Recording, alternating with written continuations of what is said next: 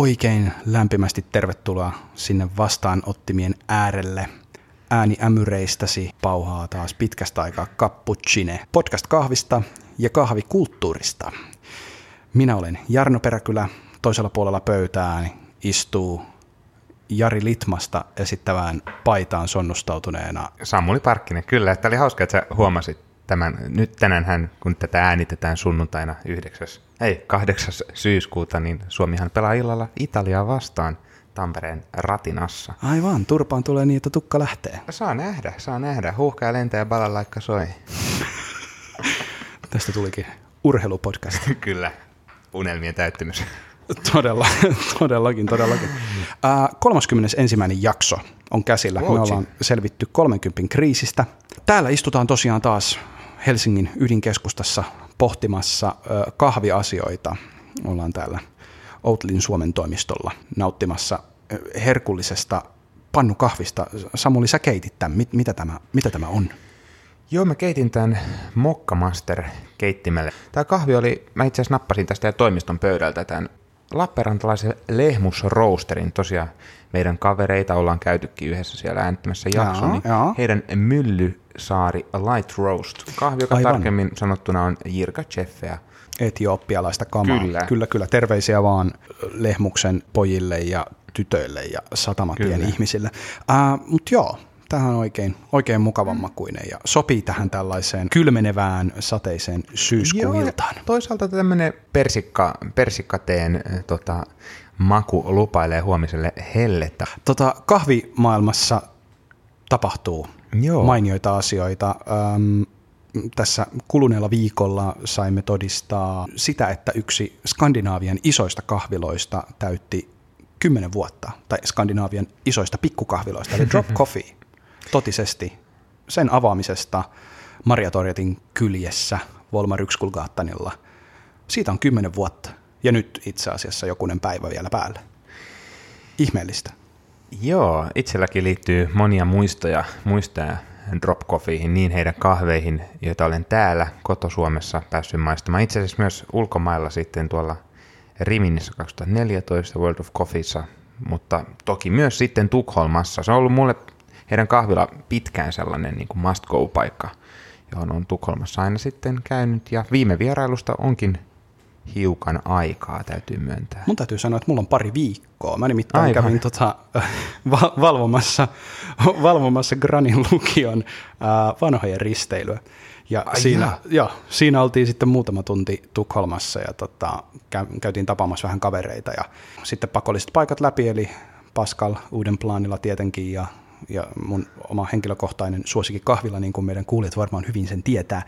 Ja sitten Jonne Nyström ja Drop Coffee siinä Marja Toritin laidalla. Itse asiassa törmäsin Joannaan silloin. Mä en ole ikinä ennen nähnyt Joannaa, siis Joanna Alm, Drop Coffeein toimitusjohtaja. Mä en ole ikinä varmaan nähnyt häntä tiskin takana, mutta nyt näin. Okei, hän oli ihan tiskin takana. No, se oli valmistelemassa siellä jotain kappingia, vaan ei ihan oikeasti töissä. Niin.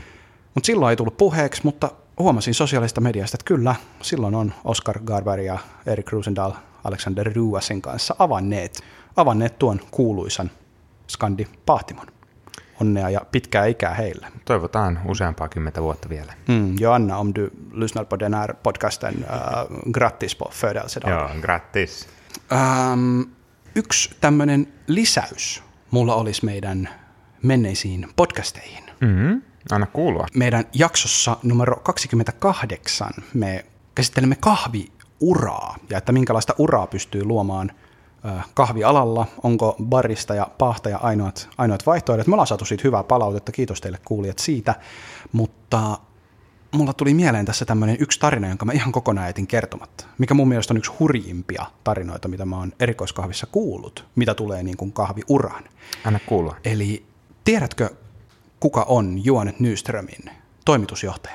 Täytyy myöntää, että mä en ole nykyisestä toimitusjohtajasta täysin varma, mutta mä voisin veikata, että hänen etunimensä on Johan kuitenkin. No, hänen etunimensä on edelleen Johan, eli kun yhtiön alkuperäinen toimitusjohtaja Johan Damgaard siirtyi pois, niin siihen otettiin yksi kaveri väliin pieneksi hetkeksi johtamaan firmaa. Tämä tapahtui silloin Espresso House-kauppojen aikoihin, ja se tuli mun muistaakseni EH:n puolelta se toimari, hän ei siinä kauan viihtynyt, niin toimari on nyt 1,5 vuotta ollut Johan Moren. Okay. Ja siis hän on taustaltaan barista.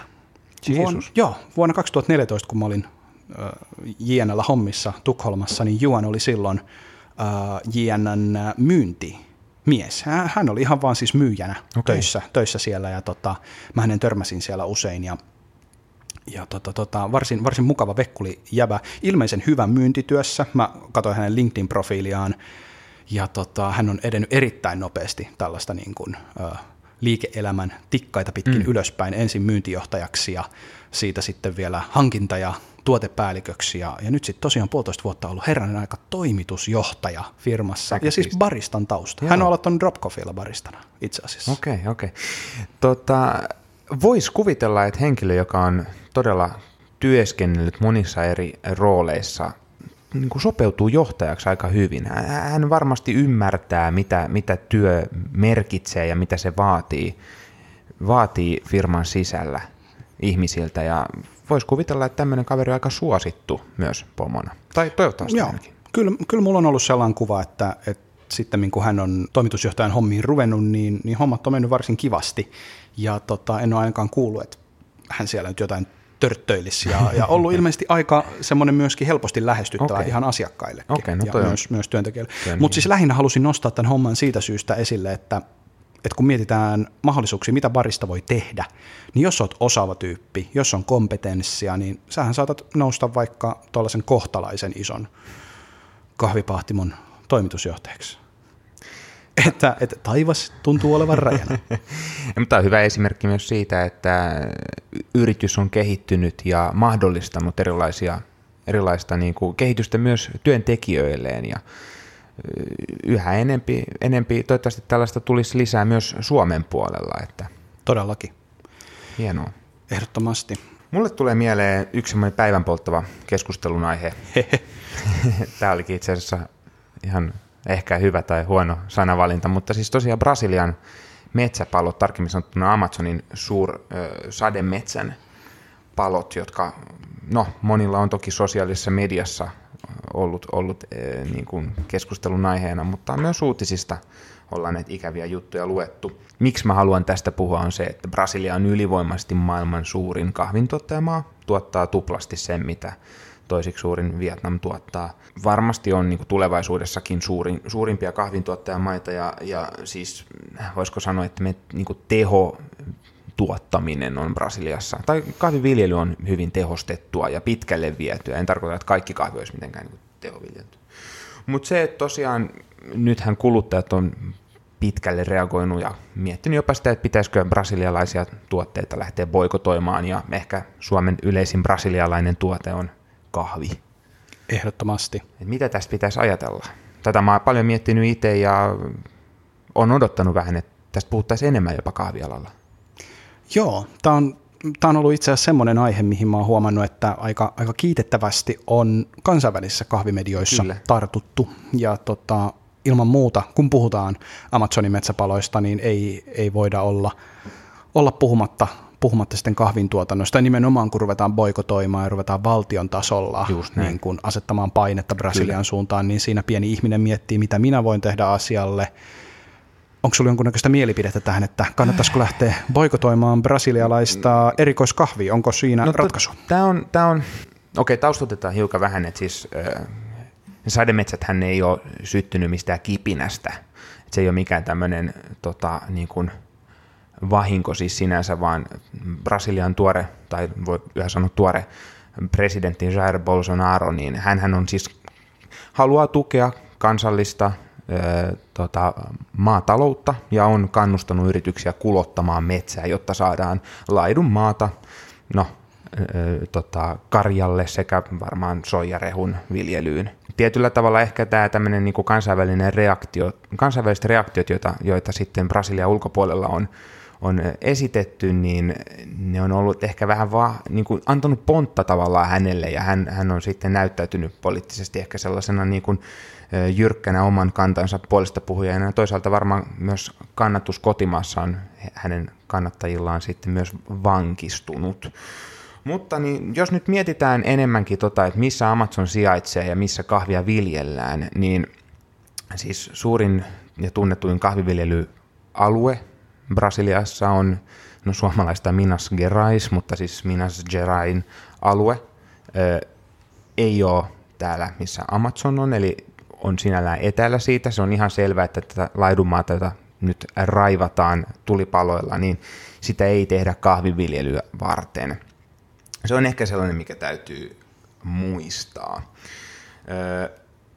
Ehkä yksi aspekti myös, jonka mä haluaisin nostaa esille, on se, että jos brasilialaista kahvia aletaan boikotoimaan, esimerkiksi suurin osa kuluttajista ostaa kuitenkin kahvinsa marketeista, läpinäkyvyys on yhä ongelma ja kahvin alkuperä ei ole aina esillä. Kuluttaja alkaa vajavaisin tiedoin sitten selaamaan siellä kahvipakettien kylkiä ja todennäköisesti väistää jonkun brasilialaisen kahvin, mutta saattaa valita sitten huonon tiedon valossa toisen brasilialaisen kahvin. Omatunto ainakin pysyy puhtaana, mutta toisaalta tuleeko siinä sitten tehtyä sitä hyvää tekoa tai ainakin itsensä hyväksi katsomaa tekoa. Eli kahvia boikotoimalla ei kannata lähteä nyt Amazonia pelastamaan. Niin, se on ainakin vaikeaa. Sitten täytyy myös huomioida se, että puhutaan monen viljelijän elinkeinosta. Ja kun tosiaan tämä akti, jota brasilialaista kahvia boikotoimalla tekisi, niin se ei suoraan vaikuta siihen asiaan, niin mun mielestä se voi olla jopa turmiollista. Että se voi olla oikeasti hyvin vahingoittavaa. Että kannattaa ehkä ennemminkin välillä pysähtyä ja miettiä ennen kuin alkaa tekemään näitä asioita. Toisaalta meillä on kahvialan toimijoilla on myös vastuu puhua näistä. Ja kyllä mä muistuttaisin, että Bolsonaron agendana on kuitenkin tukea sitä kotimaista maataloutta ja kahvi. No, se ei ole meille maataloustuote, mutta Brasiliassa se on. Et sinällään kyllä se niin kuin samassa leirissä tietyllä tavalla on isona osana BKT:tä kuitenkin kahvi Brasiliassa. Niin, ja sitten jos muistetaan, me puhuttiin taannoin, kun koitettiin toimia uutismediana ja puhuttiin näistä päivän polttavista aiheista aikaisemminkin. Niin siis me ollaan uutismedia, mutta jatkaa vaan. Me ollaan journalistinen media ainakin, mutta uutismedianakin ollaan haluttu profiloitua, niin puhuttiin taannoin silloin presidentinvaalien alla, miten brasilialainen kahviyhteisö oli Bolsonaroon reagoinut, ja heillähän oli tämmöinen yhteenliittymä, joka ennen vaaleja muistutti, mitä tämä kaveri aikoo tehdä, ja ikään kuin asettui häntä vastaan. Eli tämä kannattaa huomioida. Mennään jakson pääaiheeseen. Puhutaan hieman ainakin loppuvuoden kovimmasta kahvitapauksesta, mikä tulee olemaan meillä edessä, eli 2-3 viikon päästä Helsingin kahviviikko. Aa, taas. Hienoa. Tapahtuu taas. Yritä olla edes vähän innostunut tästä. Eli meidän aktiivikuuntelijat tai sellaiset, ketkä ovat vaikka löytäneet meidän podcastin vastikään, kuuntelee vähän vanhojakin jaksoja, huomaavat, että jakso numero 18 on itse asiassa otsikoitu myös Helsingin kahviviikko. Eli kahviviikko järjestetään nyt toista kertaa. Me ollaan molemmat siinä järjestystiimissä mukana. Muut järjestäjät, Kaisa Kokkonen, hallitseva vuoden barista, ja sitten Charlotte Baltzar, niin ikään baristana, toimii Artisan Cafeessa tällä hetkellä. Eli tällainen niin kuin baristoilta baristoille henkinen systeemi tavalla tai toisella kyseessä. Muistatko viime vuodesta Samuli mitään? Miten se meni? Mun mielestä onnistui tosi hyvin. Se oli hieno tapahtuma. Mulla jäi itselleni hyvä fiilis, mutta ennen kaikkea mikä oli tärkeintä, että siitä jäi hyvä fiilis myös ihmisille, jotka oli viikolla mukana niin kahvijuojana, asiakkaina kuin sitten myös toteuttamassa näitä tapahtumia yhdessä meidän kanssa ja meidän tukemana. Jonkin verran ehkä viikon taustoista. Voitte kuunnella toki uudelleen tämän viimevuotisen jakson myös, mutta idea lähti ihan kokonaan siitä, kun itse olin, oliko se nyt 2 vuotta sitten syksyllä tuolla Varsovassa, Puolassa, ja ihan turistina pyörin siellä pidempiä aikoja ja katselin, mikäs tämä tämmöinen hieno kahviaiheinen Varsova-juliste on. Löysin siitä englanninkielisen version ja huomasin, että se on Varsovan kahviviikko. Tutustuin, tämähän kuulostaa hauskalta, että päivämäärät täsmää tähän mun vierailuun tosi hyvin. Ja aloin selvittelemään, niin kyseessä oli siis tällainen kahviviikko, viikon mittainen tapahtuma, jonka aikana Varsova täyttyi erinäköisistä tapahtumista. No esimerkiksi satelliittitapahtumia, eri kahviloilla oli jonkinlaisia workshoppeja, saattoi olla myös ihan tämmöisiä yksinkertaisia tarjouksia, jotka oli niin kuin jollain salasanalla tai vastaavaa. Ja mullehan se ihan tälleen turistin perspektiivistä toimi mahtavana työkaluna tutustua paikalliseen kahvikulttuuriin. Sitten alettiin miettimään tämän meidän Cappuccine-projektin ympärillä, että tämähän olisi tosi hyvä Suomessakin. Ei nyt välttämättä turistin näkökulmasta, mutta se, että me saataisiin nämä meidän hienot kahvitoimijat Helsingissä kahvia juovan kansan tietoisuuteen. Niin. Mä muistan ton, kun sä tulit silloin sieltä reissusta takaisin ja kerroit mulle, että tämmöiseen olit törmännyt. Mä pidin sitä silloin välittömästi ihan loistavana ideana ja pidin ihan silleen jopa vähän hölmönä, että mitä jos me ei tehtäiskään niin, tätä. Kyllä. Varsinkin kun siinä oli lähtökohtana juuri se, että ollaan helposti lähestyttäviä, ei varsinaisesti tuoda lisäkuluja kahviloille tai kahvialan toimijoille niin kuin per se, ja että se voidaan toteuttaa näissä kahvilaympäristöissä. Se oli mun mielestä ihan mainio ajatus. Pikkasen linkkautuu yhteen myöskin just Sunday Espresso Clubin kanssa, Cappuccinen kanssa, siinä mielessä Sunday Espresso Clubin kanssa, että otetaan kaupunkitilaa käyttöön. Tässä sitä varsinkin otetaan nyt kaupunkitilaa käyttöön, kahviloiden tilaa itse asiassa, ei ole niinkään kaupunkitilaa, mutta no anyway. No, niin, otetaan olemassa olevaa tilaa käyttöön uutta tapahtumaa varten. Ihan nyt kun esimerkiksi katsotaan ihan niin kuin Helsinki Design Week, joka niin, nyt on tällä hetkellä käynnissä. Mutta siis mä oon siitä lähtien suhtautunut tähän projektiin erittäin intohimoisesti ja mun mielestä tätä on ollut ihan mahtavaa tehdä meidän tekijäporukan kanssa, jossa kaikilla on vähän omat vahvuudet olemassa ja tosi hyvin ollaan saatu hommaa vietyä eteenpäin. Tämän vuoden kahviviikko tulee olemaan hyvin pitkälle samanlainen kuin viime vuonna. Meillä on pari uutta juttua ihan teitä kuulijoita varten suunniteltuna ja pari sellaista ylläriä, jotka säästetään tonne podcastin loppupuolella sitten paljastetaan teille, että mistä on kyse. Mutta käydään pikkasen läpi, että mitä tällä viikolla tulee tapahtumaan. Milloin kahviviikko ylipäänsä on? Helsingin kahviviikko vuonna 2019 tullaan järjestämään viikolla 40. Aivan. Eli tämä viikkohan ajoittuu tähän lokakuun alkuun käytännössä, kuun vaihteeseen, syys-lokakuun vaihteeseen. Kyllä, syyskuun 30-lokakuun 6. Kyllä. Ja tänä vuonna vedetään pikkasen aikaisemmin kuin viime vuonna, jotta saatiin mukaan toi 1.10., eli kansainvälinen kahvipäivä, kyllä, joka tulee sitten olemaan tiistai. Ja silloin toivottavasti tapahtuu Helsingissä paljon kaikenlaista. Meillä on tulossa siellä ainakin vähän latte throwdownia, pikkasen tuollaista niin kuin kahvikoktailpainotteista bilettä silloin illalla. Se tulee olemaan aivan mainio päivä. Kannattaa pistää koko viikko kalenteriin, mutta ennen kaikkea myös toi tiistai. Kansainvälinen kahvipäivä. Juhlitaan kahvia yhdessä silloin.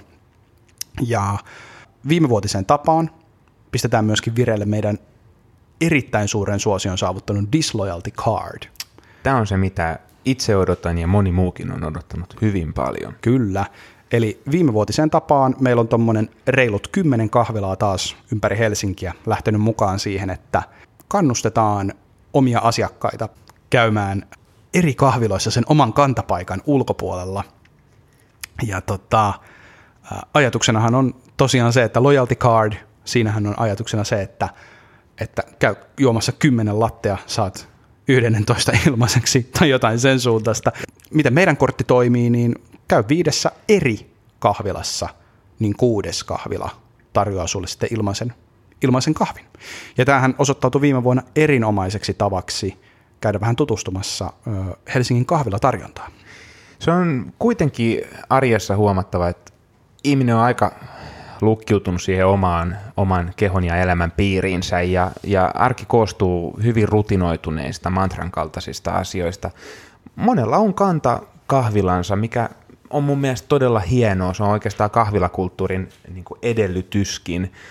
Mut me halutaan Helsingin kahviviikkona kannustaa ihmisiä käymään jossain muualla, laajentamaan omaa reviiriä ja tutustumaan muihinkin kahviloihin ja oikeastaan niin kuin oppimaan lisää helsinkiläisestä kahvikulttuurista. Kyllä, ja mukana tulee olemaan ainakin seuraavat kahvilat. Nyt tulee tämmöinen eksklusiivinen paljastus Disloyalty Cardista, eli mukana tulevat olemaan Caffa Roasteri, Good Life Coffee, Kahvila Sävy, Café Centralen, Paulikin kulma, Café Pequeño, Cafetoria, Johan Nyström, Artisan Cafe, Helsingin kahvipahtimo, Papu Cafe ja La Torrefazione. Aika kova lista. Erittäin kova lista ja ympäri Helsinkiä. Ihan sieltä niin kuin Punavuoren eteläkärjestä lähtien aina tuonne niin kuin teurastamolle saakka. Joo, tässähän on aika hyvin katettu helsinkiläinen erikoiskahviskene. Ja tuutte löytämään Disloyalty Cardin viikkoa ennen Helsingin kahviviikkoa, eli viikolla 39, niin näistä meidän yhteistyökahviloista. Me pistetään myös sosiaaliseen mediaan tästä sitten tietoa vielä lähempänä, niin siitä sitten vaan keräilemään. Disloyalty Card tulee olemaan 3 viikkoa voimassa, eli viikon 39, 40 ja 41, niin ei tarvitse viikossa ehtiä käymään 5 kahvilaa. Sehän olisi epäterveellistä. Ihan. Myöskin viime vuonna oli ihan mahtavaa se, että ihmiset ei jättänyt sitä vaan siihen 6 kahviin, vaan ne kävi sen koko listan läpi. Muistan tämän yhden tapauksen, joka oikein niin kuin tässä, ei nyt ehkä päivään, mutta parin päivään rummutti melkein ne kaikki läpi. Ja erikoiskunnia maininta hänelle. Kyllä. Disloyalty Cardin ja Lattertrodanin lisäksi ollaan järkkäämässä itse asiassa pari muutakin kilpailua viimevuotiseen tapaan. Lauantaina ratkaistaan Moccamasterin Suomen mestaruus. Ja, eli kuka keittää parhaan makuisen kahvin mysteerikahvista tuolla Suomen yleisimmällä keittimellä. Eli toisin sanoen voisi sanoa, että kuka keittää Suomen parhaimman kahvin. Jos Moccamaster on Suomen yleisin kahvinkeitin, Suomen yleisin tapa tehdä kahvia ja me kisataan siinä, kaikilla on sama kahvi, sama laite, niin voisi väittää, että kuka on Suomen paras kahvin keittäjä. No näin se kyllä vähän niin kuin on. Tänä vuonna otetaan taas mukaan 12 kilpailijaa tai 12 joukkuetta, eli mehän otettiin tämmöinen lähestyminen, että ei ole pakko kisata yksin, voi ottaa kaverin mukaan. Ja viime vuonna meillä kävikin siinä sitten niin, että ylivoimaisesti suurin osa kilpaili kaverin kanssa. Olisiko meillä ollut vain 1 osallistuja, joka kisasi yksin? En ole ihan varma. No, joka tapauksessa taas kerran parin kanssa voi osallistua. Voi olla kahviammattilainen, voi olla olematta. Viime vuoden mestaruudenhan vei aika selkein luvuin tämmöinen ihan kahvin ulkopuolelta tullut pari valjakko. Kyllä. Joo. Tämä oli mielestäni hienoa, että meillä viime vuonnakin rohkeasti osallistui ihmisiä, jotka ei ammatikseen tehnyt kahvia. Puolet ja puolet about. Jotenkuinkin näin. Ja mä väitän, että iso tekijä oli just tämä, että meillä oli niinku parikilpailu tai joukkuekilpailu. Kyllä. Ja mun mielestä se on tosi kiva, että ihmiset uskaltaa lähteä. Ja näitä niinku kynnysosallistumiset täytyy pitää aika matalana. Ja kyllä. Se on sellainen, mitä me halutaan nimenomaan, että kaikilla on mahdollista. Meillä oli siellä pariskuntia, meillä oli isä-poika-kilpailijoita, kyllä, meillä oli yhtiökumppanit, jotka on just avaamassa Suomen tuoreinta pahtimoa, terveisiä vaan Fruktille, ja siis ihan erilaisia. Ja tosiaan Mikko ja Maria, jotka voitti tämän kilpailun, niin ei ollenkaan kahvin kanssa oikeastaan hommissa ole muuten olleet. Sitten kun heiltä on kuulumisia kysely, niin on ollut tosi, tosi mukava kuulla, että tämä voitto on vaikuttanut itse asiassa heidän elämään. Eli lähipiiri on tämän huomannut, heille on kuulemma aeropressia tullut lahjaksi ja on jopa vähän kahvihifistelyyn lähetty, että mylly löytyy nykyisin kotoa. Ja siis mun mielestä aivan mahtavaa luettavaa ja kiva kuulla, että tämä meidän kilpailu on saanut jotain näin mahtavaa aikaiseksi, saanut innostettua ihmisiä kahvin pariin. Ja muistutan, että he ovat virallisesti maailman ensimmäisiä kansallisia Moccamasterin mestareita. Todellakin. Se on hieno titteli. Katsotaan, lähdetäänkö jossain vaiheessa laajentaa tätä ulkomaille, niin saadaan MM-kisat aikaan. Mutta mikäli ymmärsin oikein, niin he tulevat myöskin puolustamaan titteliä tänä vuonna. En ole ihan varma. Mutta me pistetään ilmoittautuminen auki, niin käykää katselemassa. Tulkaa kisaamaan. Moccamaster-kilpailun lisäksi meillä on tulossa paahtajille oma kilpailu. Siis tästä mä oon erittäin innoissani, ei sillä, että muista asioista olisi innoissani, mutta kun siis tätä on väännetty niin kauan. Siis meillä on ihan mahtavia pienpahtimoita Suomessa, ympäri Suomea, hirveän erilaisia keskenään loppujen lopuksi kuitenkin, vaikka kuitenkin samantyyppisen raaka-aineen kanssa työskennellään. Ja niin kuin meidän kilpailut on niin barista vetosia, niin kuin silleen sitä lopputuotetta korostavia, niin mun mielestä on ihan mahtavaa, että me saadaan vihdoin ja viimein ystäviemme Ally Cafeen tukemina tehty tämmöinen paahtokisa. Eli mitä me tehtiin? Ally sponssasi meille 2 isoa säkkiä hyvää kostarikalaista raakakahvia, lähetti ne meille tänne, me pistettiin 10 kilon paketteihin ja loppujen lopuksi nyt sitten 14 paahtimoa tulee mittelemään Helsingin kahviviikko Roasters Challengein voittajan tittelistä. Erittäin mielenkiinnolla odotan, minkälaisia eroja näissä kahveissa tulee olemaan.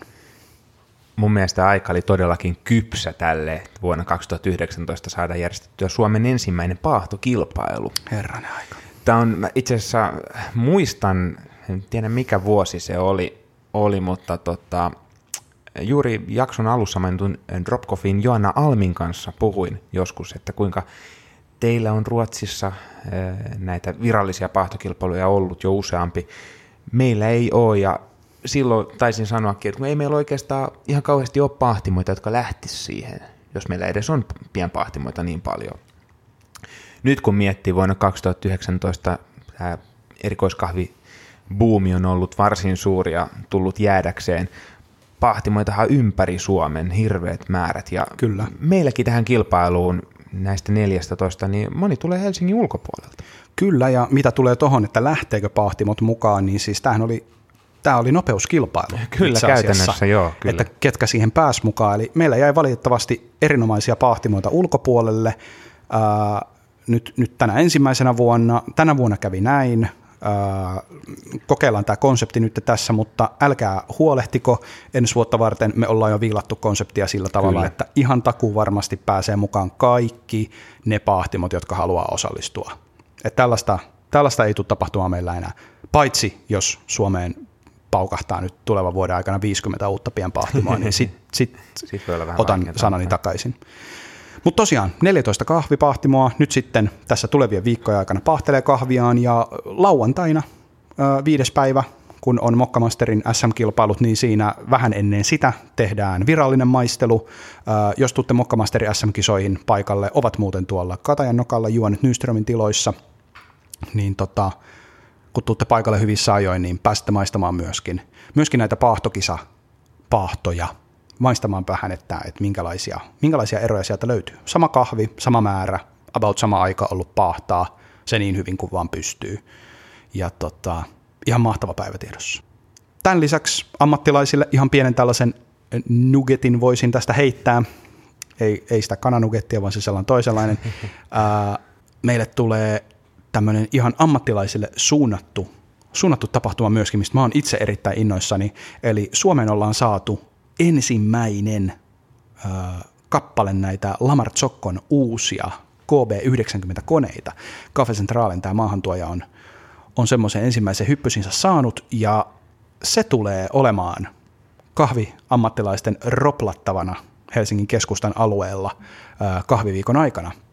Pitäkää ehdottomasti silmällä tätä meidän aikataulua, kun me saadaan se vihdoin ja viimein tuutettua ulos, niin kannattaa ehdottomasti käydä tsekkaamassa.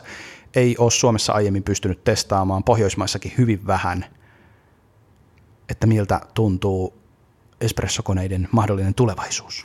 Täytyy paljastaa hiukan tästä, että itsehän olen tätä Suomen ensimmäistä ja ainoaa kappaletta, joka tulee viikolla olemaan esillä, niin päässyt jo koeajamaan. Ja jos olisin sinä, olisin äärimmäisen kiinnostunut tästä tapahtumasta. Joo, itse tänä vuonna päässyt parin kertaan koneen näkemään, kerran kokeilemaan, ja siis erittäin kiinnostava ammatillisesta näkökulmasta. Straightin teknologia, drip prediction teknologia, autoflash, siis paljon sellaisia asioita, jotka varmasti on enemmän tai vähemmän game changereita. Joo, taattua Lamartsokko-laatua. Taattua laatua, vai Lamartsokolta? Tämän lisäksi kannattaa tosiaan seurata meidän sosiaalisen median kanavia tarkemminkin. Viime vuonna meillä oli lukuisia pienempiä satelliittitapahtumia meidän yhteistyökahviloissa ja paahtimoilla. Tänäkin vuonna tosiaan näitä todennäköisesti tulee olemaan. Vielä ei ole varmistunut tarkkoja päivämääriä, mutta nämä on sellaisia oikeastaan niin kuin hyvin tärkeitä osia myös Helsingin kahviviikkoon. Ne on kaikille avoimia, ei maksa mitään mahdollisesti. Ideana on se, että kuka tahansa voi oppia kahvista, pääsee maistamaan kahvia. Ja oikeastaan myös se, että nämä kahvilat itse pääsee toteuttamaan itseään. Mitäs me tälleen niin kuin henkilökohtaisesti tehdään kahviviikolla? Mitä me tehdään kahviviikolla? No, sen lisäksi, että me ollaan näissä mahtavissa tapahtumissa. No, mahtavissa tapahtumissa mukana. Mä pidän kalenterin aika tyhjänä kahviviikolla ja ennen kahviviikkoa, about se edellinen viikko. En ota hirveästi sinne hommia. Noin niin kuin muuten kuin se, että tuun olemaan siellä tapahtumissa mukana, niin ajattelin myöskin olla ihan niin kuin yhdessä tapahtumassa osallisena. Mulla on vähän sama suunnitelma. Joo. Ollaankohan mennyt samaa? Hyvin paljon mahdollista. Onko se mahdollisesti tällaista hölinää? Jonkinlaista progressiivista kahvipuhetta varmaan kyseessä on. Joo. Eli tietenkin kyseessä on ensimmäinen tällainen ylläri, mitä meillä teille kahviviikolle on, rakkaat kuulijat. Eli ensimmäinen Cappuccine live on tiedossa Helsingin kahviviikolla. Tullaan siis järjestämään kahvila Sävyssä tämmöinen kaikille avoin tilaisuus, missä me ollaan Samulin kanssa paikalla. Puhutaan kahvista. Tarkempi aihe vielä tarkentuu myöhemmin, mutta se tulee olemaan ihan meidän Cappuccinen jakso, joka ollaan siellä äänittämässä. Meidän äänitarkkailijamme Tuomas Paavola tulee nyt itse asiassa ihan oikeasti äänitarkkailijaksi. Hienoa. Sinne mukaan ei pelkästään jälkeenpäin ääntä säätämään. Ja odotettavissa on mielenkiintoisia vieraita, mielenkiintoisia puheenaiheita. Tulkaa moikkaamaan. Ehkä joku kuuntelijakin pääsee ääneen, mutta sen mä voin luvata, että me tarjotaan kahvit. Mahtavaa. Sitten pienimuotoinen trivia-kysymys. Minkä takia meidän podcastin nimi on Cappuccine? Mitä ihmettä se tarkoittaa? Muuta kuin, että se on melkein kuin cappuccino, mutta ei kuitenkaan. No, ihan alkuja meidän piti tehdä lehti, eli tämmöinen tsine. Tsine, kyllä. Mutta silloin me oltiin ehkä vähän loppupeleissä laiskoja ja toisaalta fiksuja, eli ehkä ne on sama asiakin. Otettiin tämä tämmöinen nouseva mediamuoto, eli podcast, tavallaan lineaarisen radion kovin haastaja haltuun, ja pistettikin podcastin Zine-lehden sijasta pystyy, mutta meillä on kuitenkin ollut kaihoisa toive päästä hypistelemään jotain konkreettista. Että vielä jonain päivänä päästäisiin tekemään Cappuccine, eli ihan oikeasti kahvista kertova lehti, kotimaisesta kahvikulttuurista. Kyllä, laatujulkaisu. Termi, jota itse tykkään aina käyttää. Laatujulkaisu, toi onkin muuten hyvä. Joku saattaa jo arvatakin, mikä tulee olemaan meidän kahviviikon toinen ylläri, eli siis herranen aika, me ihan oikeasti otettiin, rykästiin ja tehtiin lehti. Painettu sellainen. Historian ensimmäinen Cappuccine tulee olemaan jaossa Helsingin kahviviikon aikana. Me otetaan 1000 kappaleen painos, se tulee olemaan aika rare-lehti.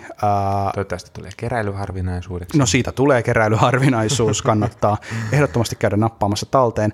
Löydät sen kaikista meidän yhteistyökumppaneiden kahviloista, meidän tapahtumista löytyy Cappuccine-lehteä ja sisältö tulee olemaan ajankohtaista, meidän yhteistyökumppaneista kirjoitettua, eli helsinkiläisistä kahvialan toimijoista, toisaalta myöskin